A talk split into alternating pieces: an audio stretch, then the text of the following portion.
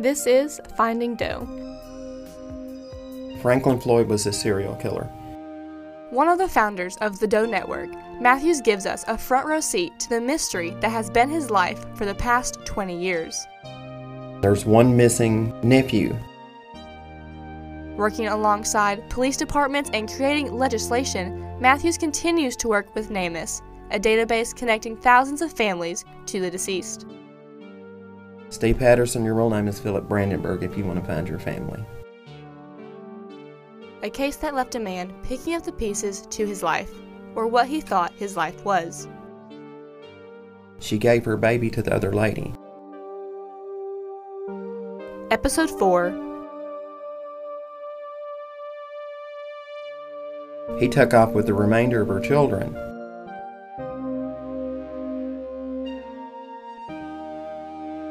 Who is Steve?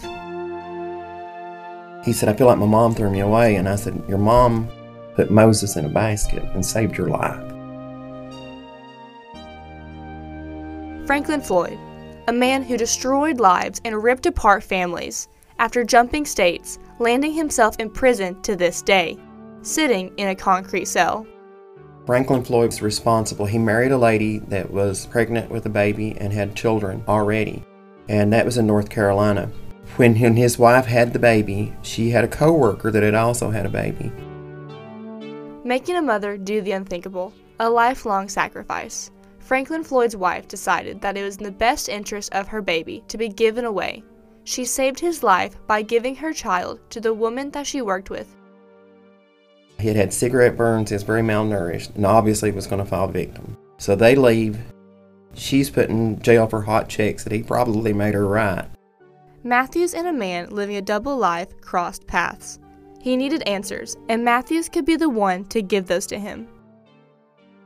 Actually, he called me. Now, I've known about the case for a long time before he even knew who he really was. You know, it was mentioned that there was another child that was missing. FBI decided they didn't have enough evidence to even know if that child even existed to go missing, given away by his mother. There was really no paper trail. We kept a listing of him on Doe Network based on some of the early recollections of it. It wouldn't fit into NamUs because we couldn't validate it with law enforcement. FBI was like, mm, even know if he even exists. I just had a feeling. I've been looking for him. To keep that up on Doe Network was an opportunity for somebody to eventually see it, and he did. When his adoptive father passed away and his adoptive mother was getting older, she decided to tell him your real name would have been blah blah. Well, he's Google searching it just through a normal course, trying to find out is there any family out there looking for me. He finds out something very alarming. That he narrowly escaped death by a serial killer, also his stepfather. He is the victim of serial killer Franklin Floyd, an unknown, spared life that has been declared missing. After all these years, he begins to unpack a new life. The FBI did not even know Philip Brandenburg was alive. He was never taken to Texas, so everybody assumed that he had succumbed to the neglect from his stepfather. The FBI took control over the case when the case continually crossed state lines and had multiple victims. When he contacted me, it was all familiar, so I was able to have a conversation with him like, yeah, yeah, here's what they think, here's what they know, and here's what they don't know. It was a matter of a DNA test at that point. There was known victims that were related to him, so we were able to do a DNA test and confirm he was exactly who he claimed to be. Now we've had to acknowledge that he does exist. Who would have been, thing to me, goes beyond what law enforcement normally do, and that's reparations. How can we fix this? How can we make sure he knows his other family and just embraces out of hardship, another friendship was born. The two will be able to answer the unknown questions together.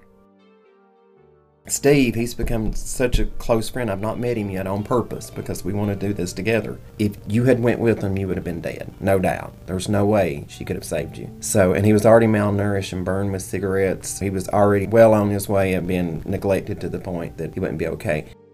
He does not have a father, and he is picking up the pieces to his life but he still has a mother and siblings that he never knew existed.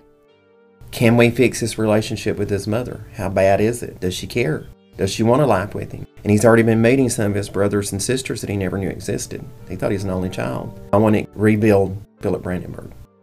Floyd didn't stop when he got to Texas. He raised one of the children as his own daughter. Then he raised her up to be a wife. He went on to kill her and several more. Matthews was working on this case before Brandenburg arose from what everyone thought was the grave. He wanted to reach out to Floyd to understand how many victims there are. I had already written a letter to Franklin Floyd asking where Philip Brandenburg and the other young man were. And of course, I got a nasty letter back from him, not telling me anything. I had all of that, so what he was telling me made absolute perfect sense. So I was able to arrange the DNA testing to make sure it was him, and it was. Now is the time for Brandenburg to rekindle the family that he does have from his mother's side. I think he's got family back in his original life that he didn't know growing up. He's going to have to blend these families together in a way. So I think it's just really important that that's not a piece of the past he just puts behind him. So I think just incorporating it in and maybe even talking to the serial killer himself that caused all of this. You know, he's still in prison in Florida to see if there's any information on any of the other people that were missing as a result of his activity. Maybe if he was actually confronted by one of his victims, it might make a little bit of a difference. This was essentially his stepson for a short period of time. I'm not sure he even knows he's even alive or what happened to him. Maybe that level of confrontation, which is a very unusual level of confrontation, might help us find something. There's still one missing person, which would be Steve Phillips' nephew. So we would like to find that person if possible. I don't know if he's alive or dead. Could he be like Steve and think he's somebody else or has become somebody else? He was Steve more than he was Philip. It's kind of hard to sort that out. I want to sort it out because I see him as both people, and I think he needs to as well. A sense of confusion waves over a person who everyone is saying should be or is thought to be dead. He is very capable of pulling these things together, but it, you know it's odd when you're filling out missing persons report and writing your name down on a piece of paper and he says, I'm not supposed to be alive to do this. It was quite strange to him. It was alarming. I think the more time goes, the more he's able to understand and accept it. It's going to take some time. And I'd love to help him go through that journey so I could better understand it. A crazy turn of events the possibility that this could be more common.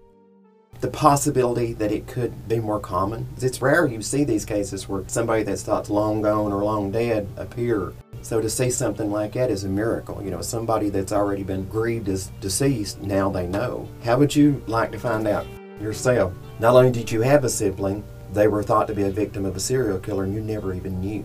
Franklin Floyd is the answer to everything, and Matthews intends to ask those questions to find out how deep the story goes. You know, have a real conversation with the serial killer just to see if there's anything else he could tell us. Besides, of course, putting his family back together just to see there's one more known missing person that was missing as a result of this man that he was known to have taken as a child. And I'd like to find out what he did with him. Did he murder him and dump him? Did he abandon him somewhere? Did he give him away? Did he sell him? Is he out there as an adult not knowing who he really is? So I'm thinking there could be like a ticking time bomb out there. Will he discover who he is? I'm so hopeful that he's out there under the same circumstances as Steve and that there'll be an awakening and he'll realize who he was and hopefully they'll have that in common that they uncle and nephew grew up as individual people in other lives and then realized who they were in enough time to actually be together. The next steps are going through the prison system to get as close to Floyd as possible. If he does not want to speak, the story may be dead. The story may die with what Floyd knows. I do think it's up to him. I do know that. I can speak to him if he's willing to speak to anybody. There will have to be a letter written to him through the prison. Not sure exactly how that process go in Florida, but I have people that can help us through that. But Philip Brandenburg is ready to rebuild his life and merge what he knows now and who he was at birth. What started years ago is still being unraveled behind the bars and over a screen. More to come about a life that was never known and a life of what could have been. It's the first time Morgan Freeman's company Revelations has ever done a podcast. His most exciting project yet, a podcast jumping further into the life of Franklin Floyd and Philip Brandenburg in a 12 episode series with Morgan Freeman's company. I'm hoping that my podcast will help us tell the more in depth stories, kind of Anthony Bourdain style, where we're going to go into the space of the people and smell the things they smell, see the things they see, touch the things they touch. And I think that's going to be important for the healing process. And for me, that's a deeper dive than you usually do. 21 years of working around the country to solve thousands of cases. Over 200 cases in 2021, and the year is not over yet. A never ending life of multimodal projects and interviews finding fact and fiction. With Todd Matthews in Livingston, I'm Chrissy Jones, Middle Tennessee News.